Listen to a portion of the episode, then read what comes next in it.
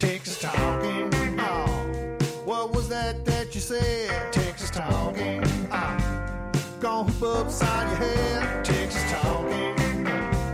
Tell me who can you trust when Texas guys are when Texas guys love Texas talking. Hello, and welcome to the Tribcast. This is Carlos Sanchez, the editor of the Monitor newspaper in the beautiful city of Palms, McAllen, Texas, the current destination for thousands of Central American immigrants and for every member of Congress looking for a photo op. And now, here's your host, Reeve Hamilton. Thank you. This is reporter Reeve Hamilton here with the Tribcast for the final week of July. I'm joined by executive editor Ross Ramsey, Howdy. reporter Neena Satija, Hi. and reporter Aman Batheja. Hello. Thanks for joining us in the middle of summer. I know you all wish you were on vacation, but here we are, hard at work. I am on vacation. I'm Skyping in from, you know, Belize or something. I'm, I'm, I'm, I'm hoping nobody's listening to this while they're on vacation. That would spoil things. It would. You just made a bunch of people on vacation feel bad about themselves. No, not really. They probably already do. They're the kind of people who vacation with their cell phones at hand. Honestly, they've been drinking too much on their vacations anyway. You know who you are. Uh, let's move on from vacation to like very serious situation on the border. Why don't we? The uh, you know, there's a sort of we've talked about this for the last few weeks, but there's ongoing developments, and the latest is that uh, sort of Texas law enforcement officials indicated that they did not ask for or, or necessarily feel a need prior to Rick Perry's announcement that he was sending a thousand up to a thousand National Right. Guard troops down to the border. The Department of Public Safety and the Texas National Guard both told a House committee in Austin that, you know, in fact, they had not asked the governor to strengthen their forces on the border. But they, you know, they both added that, you know, uh, but we don't think it's a bad idea. And um, that uh, Steve McCraw, the head of the Department of Public Safety, said he thinks that the best measure of whether they're securing the border is going to be apprehensions and arrests. Apprehensions and arrests have been down for some time. They're at a, a 35 year low, the last numbers I looked at. But they're not zero, and he said zero is really the proper number. So, you know, they're going to continue with that. In the meantime, Perry was on a conference call, I guess, to uh, New Hampshire Republicans and referred to it as a battlefield, which isn't making you know business people and economic development people on the border very happy. But that's kind of the political characterization of this thing right now. Right. I will say that Perry has a sort of tendency towards battlefield metaphors. I remember he referred to all the, you know, conflict at uh, UT Austin and the UT system in his emails to regents of the UT system as, you know, he compared it to the Battle of the Bulge and has used a lot of sort of militarized language there. So it, it might just be the way he describes things or the way he thinks of things. just his favorite metaphors. But it, it's, um, you know, for the, you know, there's two things going on on the border. I mean, one of them is the thing we've all been talking about, but there's also a lot of business and commerce and stuff down there, and they're trying to do economic development and things. And some of those guys are tired of, some of those people are tired of being characterized as a war zone where businesses don't want to relocate. And so you see, I mean, it's not getting uh, as much attention as the other things, but, you know, groups in El Paso and McAllen and Harlingen and some others saying, you know, hey, we're we're trying to sell this thing down here. Especially because I mean, it, what from what I've read of reports down there, like you had uh, the stuff Eric Benson wrote for Texas Monthly, it sounds very calm in the cities. Right. You know, well, and a lot of these people are coming across the border and instantly looking for the border patrol person and saying, "I'm here, take me in." take me to the battlefield. Right. Doesn't sound very dangerous. Yeah. So I mean, there's clearly a border problem, and there's clearly a you know there's clearly a there's quite clearly a political issue here. Um, but it's you know it's creating some dissonance for people that are just trying to live and work down there. Well, and does this does the testimony that you know people that, that gives people ammunition to make the argument that this is more of a political move, a very expensive political move than a sound policy move, plus sort of these battlefield comments in New Hampshire, which is obviously a presidential related It's a battle State. battleground state. Yeah. We're going to see a battlefield. I mean, you know, does that does that sort of open the door for the possibility that this could very seriously come back to bite Perry? I don't know if it comes back and bites him. I mean, it's clearly an issue. It's clearly uh, an issue where the the conservatives and the Republicans have kind of coalesced around an idea that you know we ought to secure the border, that we ought to do more to keep um, people from coming over the border.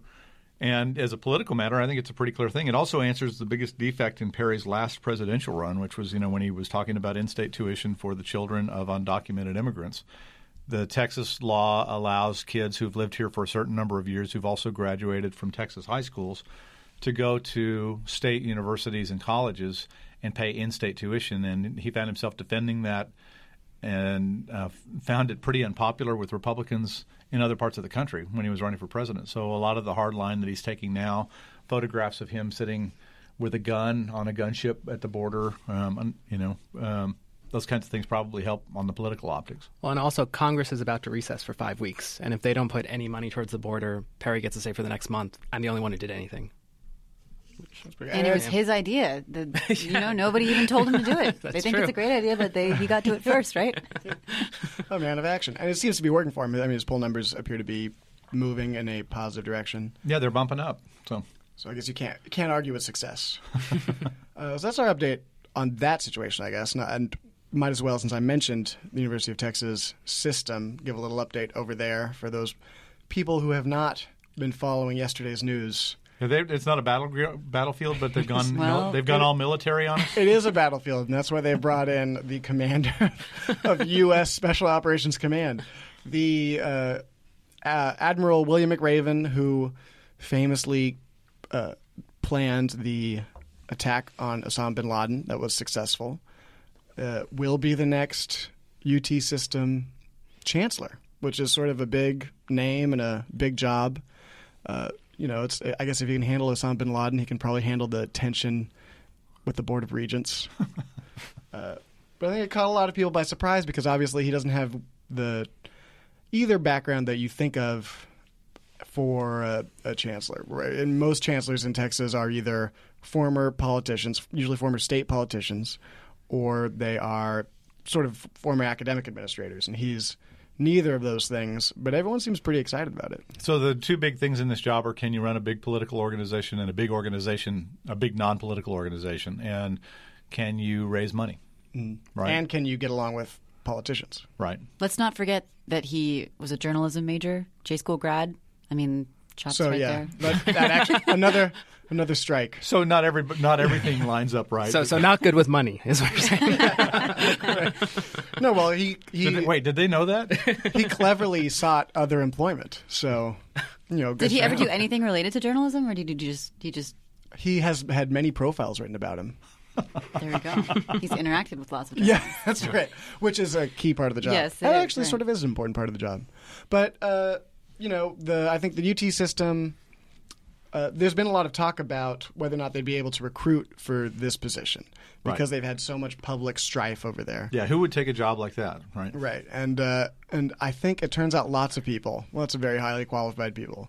But I think Perry early on, Governor Perry was was pushing for Kyle Janek, who's the head of Health and Human Services here in Texas. That didn't go too far with the board, I think, because they didn't want to have someone too closely tied to the outgoing governor. And he got his undergraduate degree at another institution that caused some consternation in Longhorn Nation. But that's also true of uh, Richard Fisher, who was the other. He came in second for the gig. He's the head of the Dallas Fed, uh, and they also apparently strongly considered Bob McDonald, who just got named uh, Secretary of Veterans Affairs, former Procter and Gamble CEO.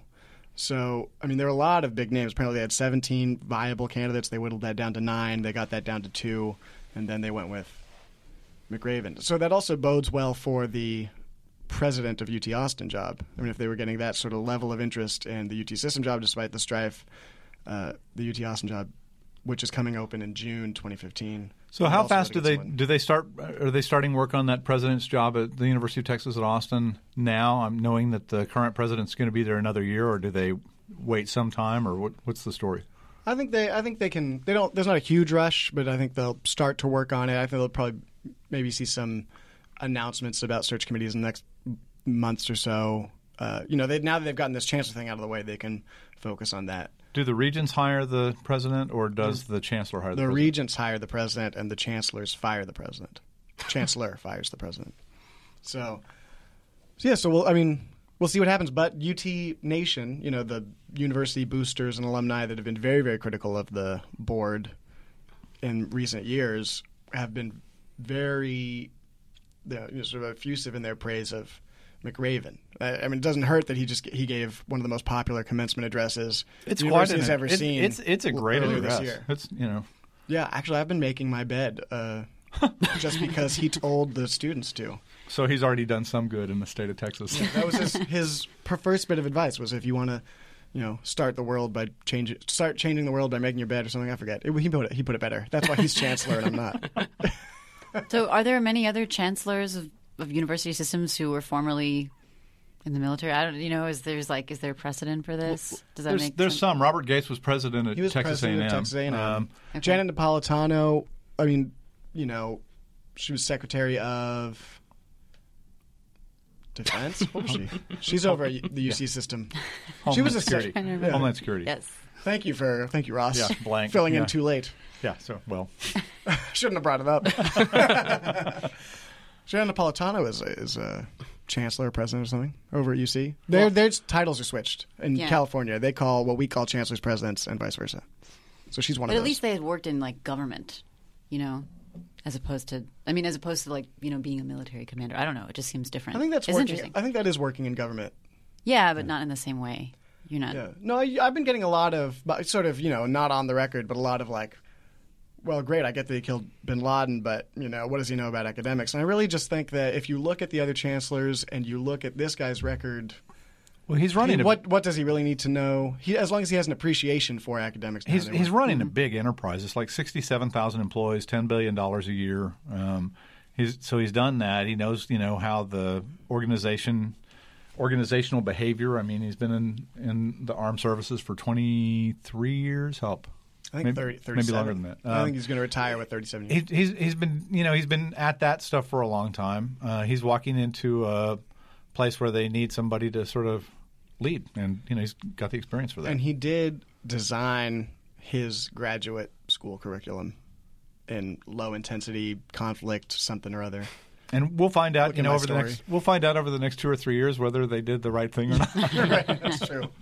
Well, and one weird note is just in April, TxDOT picked a new executive director, and base, his military background was the main selling point. He was, I have it up here, commander of U.S. Marine Corps Forces Command in Iraq.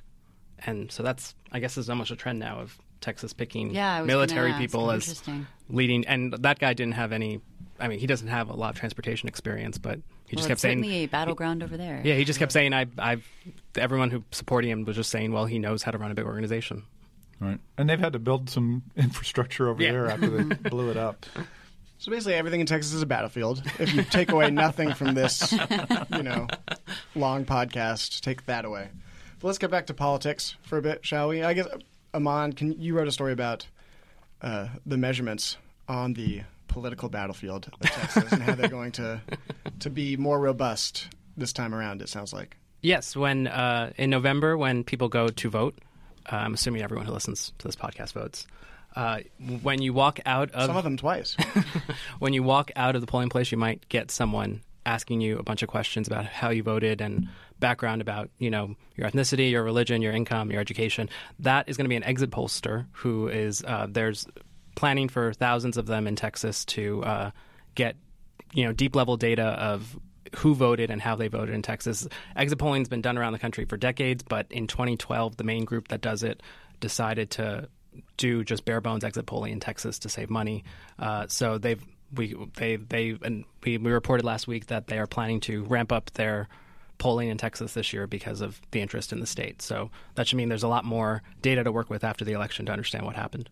So you'll know things like you know how Hispanics voted as opposed to just how many people voted for this candidate or that one, um, how women voted, et cetera, et cetera. Right, and after 2012, there was a lot of debate over how well Ted Cruz did with Hispanics, and we basically never got a good answer because we didn't have the exit polling.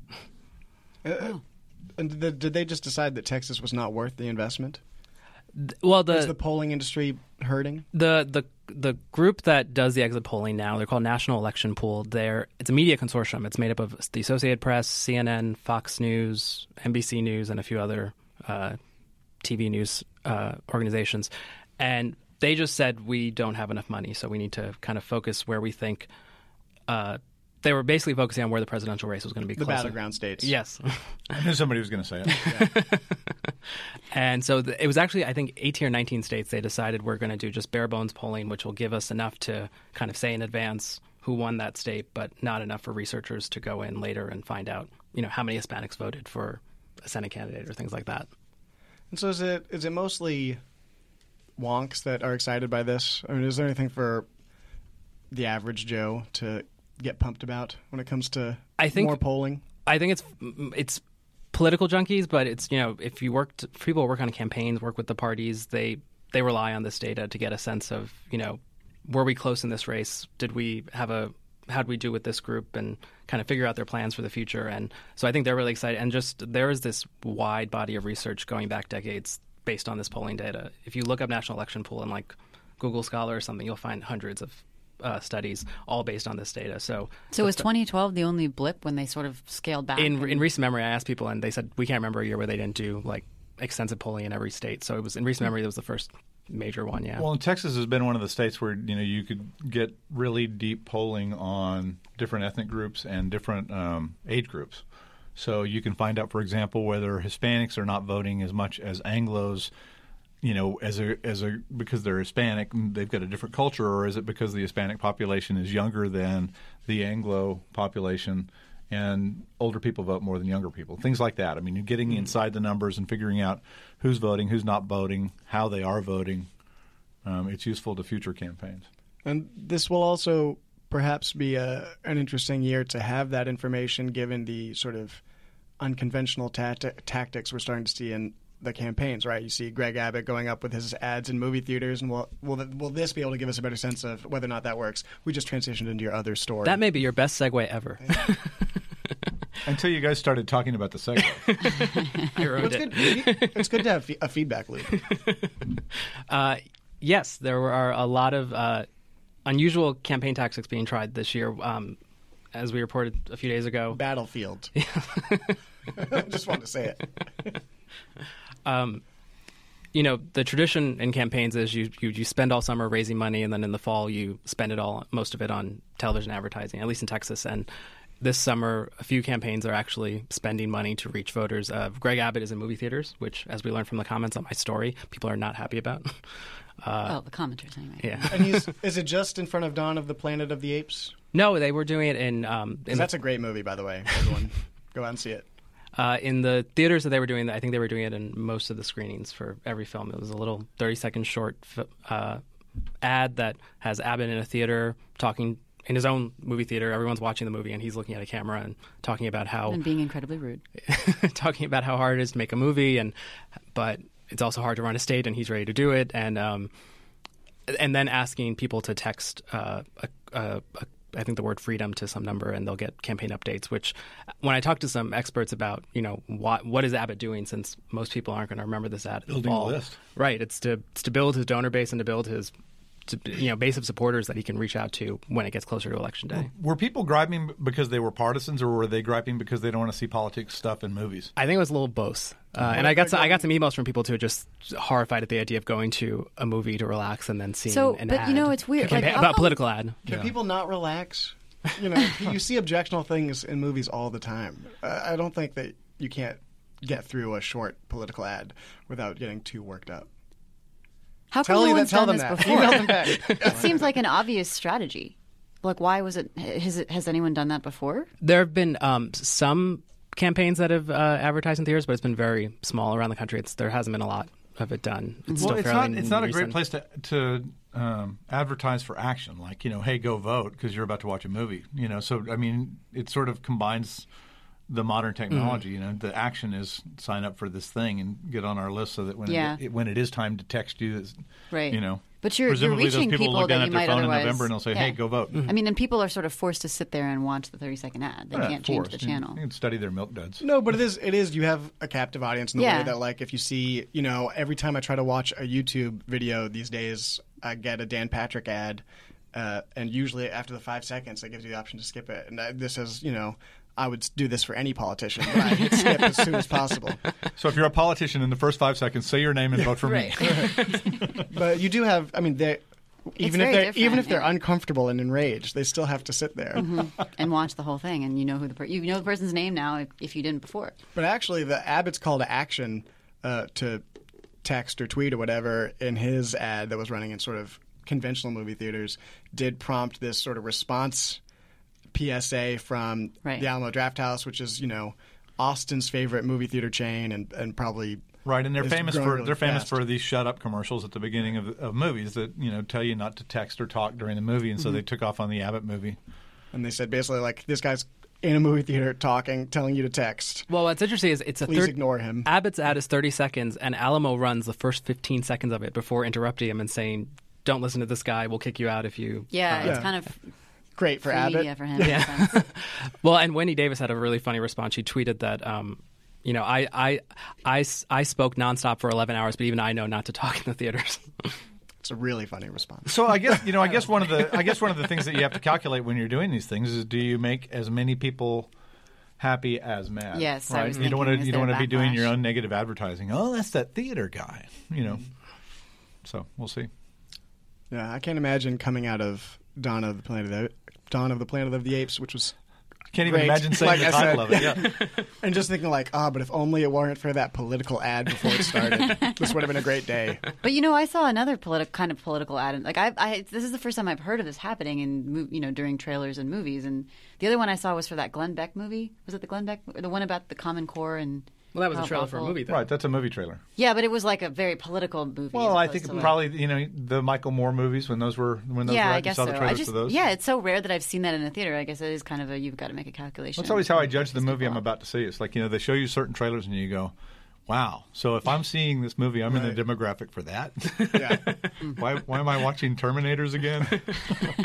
is is uh, Abbott's opponent Wendy Davis even up on TV yet? Let No. alone in movie theaters. No, she's not up on TV, uh, and neither is Battleground Texas, and she's not expected to until probably around Labor Day is when it's expected to start, and when you're expected to really hate television for the next three months. you know, it's it's really early for the ads to start. They you know they typically start around. You know, everybody likes to say after Labor Day. It's you know after kids are back in school, people have stopped vacationing. You started turning your attention to these things.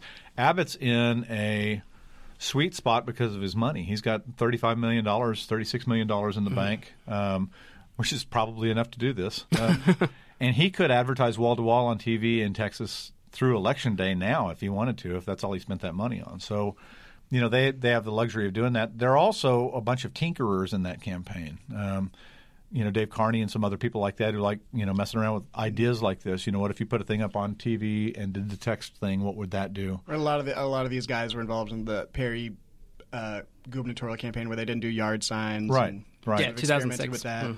So I, you know, there's there's some tinkering going on here. They've got, uh, you know, they're not cash strapped. They don't have to make a lot of decisions about, you know, we can't do this if we do that. They can they can kind of do everything. But if you're if you're uh, the underdog in a you know state where basically no one has been able to move the needle for your party for by doing the conventional campaign for the last couple decades. Uh, is doing a conventional campaign and sort of doing ads when you're expo- supposed to do ads and that sort of thing. Is that really a good plan? Especially when the other guy is going ahead and experimenting and doing all sorts of different things. It may be that you know what the this may be one of those cases where the conventional wisdom is right. I mean, it's been tested a lot. A lot of people in, in politics, you know, think that an ad in the summer is wasted. You know, you're not at the decision point that the the voters aren't thinking about it. They don't want to be thinking about it. Um, it's not time yet. And and the Davis campaign, I got to say, you know, uh, Abbott has a ton of money. Davis has raised a lot of money, and and you know, winning or losing this race doesn't look like it's going to be a, a financial proposition. You know, Mike Collier is running Democrat running for comptroller. He, as I mentioned in the story, he uh, has run some ads in on broadcast television in a few markets for like a couple weeks at a time in Houston, San Antonio, and Austin. And his campaign said they did it because they just kind of wanted to boost his name ID and kind of get people thinking about the race. And they claim that it's helped them in those markets. And you know, I talked to some experts who kind of said that what he really might be doing is trying to convey to donors and activists that he's a serious candidate and that you know he's willing to invest energy and time into this campaign, and you should not just be focused completely on the top of the ticket. He's TV's Mike Collier. Right. Uh, well, let's let's move from politics to policy, shall we? Absolutely. Specifically, water policy. Oh, that's not political. Not, Not at all. No. Uh, well, No there- battleground there. yeah. the battlefield of water. Uh, we were we were talking about sort of you know unconventional tactics and campaigns. What can you tell us about unconventional tactics and evaporation suppression? well, Campaigns. well, One once of your again, worst sayings ever. once again, Wichita Falls is sort of being watched by all by all of Texas, at least water planners and water officials who are hoping that this might actually work. Um, what is this? the basic so the basic issue is that evaporation is a huge source of water loss for the world, really, but especially for Texas, which is particularly hot and dry. We lost two trillion gallons of water to evaporation in the state last year. What's normal? What do you mean? What's normal? I normal? mean, two, I mean, it, Ross isn't asking it about be- water. He's I mean, just it- in it- general. It, may be in a in a regular year you lose two trillion dollars. Yeah, I mean, what's Um, the two tri- it, yes, it might be. That's certainly true. Yeah. I mean, last year was not a particularly hot year. We probably lost way more water in 2011, which was the you know crazy hot summer. So uh, no, we'd like the to idea keep is some, not that we'd like to keep Yes. more water on the ground than we have. At the moment. Exactly. No, and the idea is that this is that two trillion is probably not the most abnormal number. It might be more than previous years because it's still generally hotter than it was 20 years ago. But yeah, this is always an issue. We didn't really care about it before there was a drought. Now there's a drought and we care about it and we're thinking about the drought continuing and future droughts. So how do you stop this from happening? It's really a very simple solution. You just put something between the water and the atmosphere. It's really not that scientific. Um, so as I said, the in top back on the jar? You know, really, yeah. So as I said in my story, you know, uh, we've heard about people putting ping pong balls all over, all over a reservoir. We've heard about people trying a giant piece of tarp, plastic film. You know, all of these things would work. So much for boating. How do the and ping pong fishing balls work? You just cover it in ping, in ping pong balls. You just, you They know, flo- you they just float, dump Reeve. them all and they float. and, and so they form, As you can actually so they see in form a sort of an nice effective artistic rendering of that. evaporation shield over the lake. Well, that sounds like a ton of fun. That sounds like sounds like a very very creative ping pong ping pong ball manufacturer who uh, kind of overshot sales. And you could get different. Maybe we co- could cover a lake with these. You could get different color ping pong balls. yeah, that sounds like an art installation. really, honestly, yeah. It's just that you know, if people live there, they may not really like that that much, and they can't really get their boats out. Although they can anyway on Wichita Falls. So you know, trade off. So what are they doing in Wichita Falls? so they're what not, they've tried- They're not opting for ping pong balls. No, they're not. What they're doing is they're using a, a powder-like substance, which is actually pretty unusual even in the world of evaporation suppressants, as I've learned. Um, uh, Wow, we should start our this is really my job. specialty magazine Oh, it would get Trip lots of subscribers. evaporation. today on evaporation suppressants. so it's a powder, um, and it's it's uh, it's ninety percent basically lime lime based powder. It's food grade lime. You can you know you, you wouldn't die if you You drank you this could eat water. it. Yeah. you could you could eat it. It wouldn't taste good, but you know it's edible. And um, and then the other ten percent is an alcohol that's extracted from palm oil. So it's really what what does the trick is the is the oil extract because that's kind of like this little sort of film that will float right below the surface of the water and Right. serve as that barrier. The powder, supposedly, according to this company, Flexible Solutions, which makes this product called WaterSavr, cleverly named, um, what the company says is that this powder is made of these different ions that are all the same charge, and so they'll repel each other. They're like little magnets, and they'll all sort of they all they don't want to hang out together. They want to kind of spread out. It's like Um, us here. Exactly. Yeah. You know, totally. So um, that's kind of the that's the idea, and the reason that that's important um, is that the reason most people haven't used evaporation suppressants is because it gets windy. So if you have a bunch of, you know, uh, little palm oil extract or whatever it is on your lake, and then the wind blows, it'll all blow to one side of the lake, and you don't have evaporation suppressant on most of your water, and then you've got to reapply it, and you know, it's This is just a the pain. obvious problem with the ping pong ball model. Well, the, so actually, the ping pong pong ball model. I mean, if you totally cover the lake in ping pong balls, they don't really have any. Like, it'd have to get pretty windy. Like, it, maybe it could kind of work. And tarp wouldn't. You know, you wouldn't have an issue. But anyway, palm oil extract. You know, it would sort of blow to one side. So the point is that this powder is supposed to fix that. A lot of people think that's kind of silly, and it's it's a totally bunk argument, and it's not going to work. So we'll really have to see you know, how this goes. Is there a thing that uh, some kind of suppressant that has worked? Is there some kind of like a up until now we've used X? That's the thing. Nobody on no large reservoirs have ever really used this kind of stuff. I mean, this these types of powders and some of the oils have been re- pretty much used by people who have swimming pools. Because then you know it's not that expensive to have to reapply it if it gets windy. Because you know you just you don't have that big of a swimming pool. But really, from the research that I looked at on this particular product, the biggest lake it's been used on uh, um, before this one in Lake Arrowhead was like maybe 500 acres or something. And Lake Arrowhead is right now 5,500 acres. What do you call someone from Wichita Falls? Wichita Fallian? Faller. Fallite? I don't know. Are they at all concerned about people just uh, pouring Dry. Tons of powder into their water? I think there was some concern about that because what they actually have to do is this powder biodegrades in the water, so they have to re- reapply it every three days. Three days. Wow. Every three days they're going to reapply. Must be it. terrible to have that contract. So Are they drinking this water? Very they are drinking this water. They don't drink it right out of the lake. And the water treatment plant, you know, let's hope. They're The water, through the water treatment plant where they're treating uh, Yeah. wastewater. so actually, the earlier you know, thing that they were alarmed about. the water treatment plant can you know there's there's pretty good evidence that the water treatment plant can handle it i mean the you know texas commission on environmental quality has spent a lot of time looking at that um, I don't think more people. I think more people probably wonder about the impacts on wildlife, on fish in the lake. There just really aren't a lot of studies out there for a lake of this size. You know how that would impact, you know, fish and other. It, it seems like yeah, I mean it's food grade lime, but Little you're putting fish like with a little bit of thousands lime. of pounds of this in the water. Well, and over the lake's got to breathe some, right? It, it cut off the oxygen too, right? Well, that's one of the concerns. Right. That's true. Yeah. So is Wichita Falls? They're planning to measure this somehow to see, like, they have a way to tell if it works. Yeah, and there's a, I mean, there's a pretty good method for measuring water evaporation that's been perfected over the years. And hmm. actually, it's the Water Development Board, the state water planning agency, that's going to be doing the official analysis of all this mm-hmm. to kind of make it so that you know Wichita Falls really wanted to s- press that point on me that we're not looking at this; it's the state that's looking at this, and they're going to have the right data. So, and they'll and they'll be they've got to monitor the water quality every day. They've been doing that so far. We've only been it's only been a few days, so they don't really have any results yet, but um, if something goes wrong, you know, they they're going to have to kind of stop doing what they're doing right away.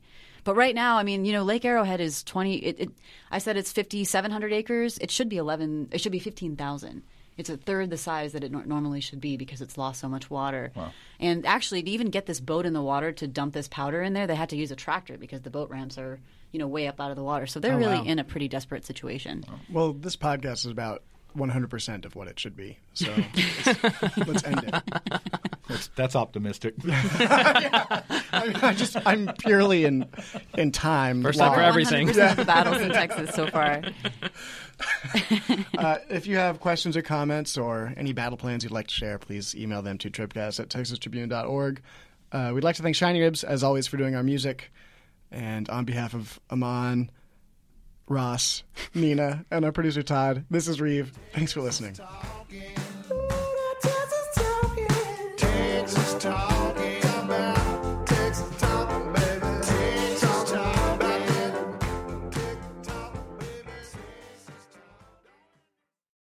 Nothing really funny is going on. That's good. Okay, let's go.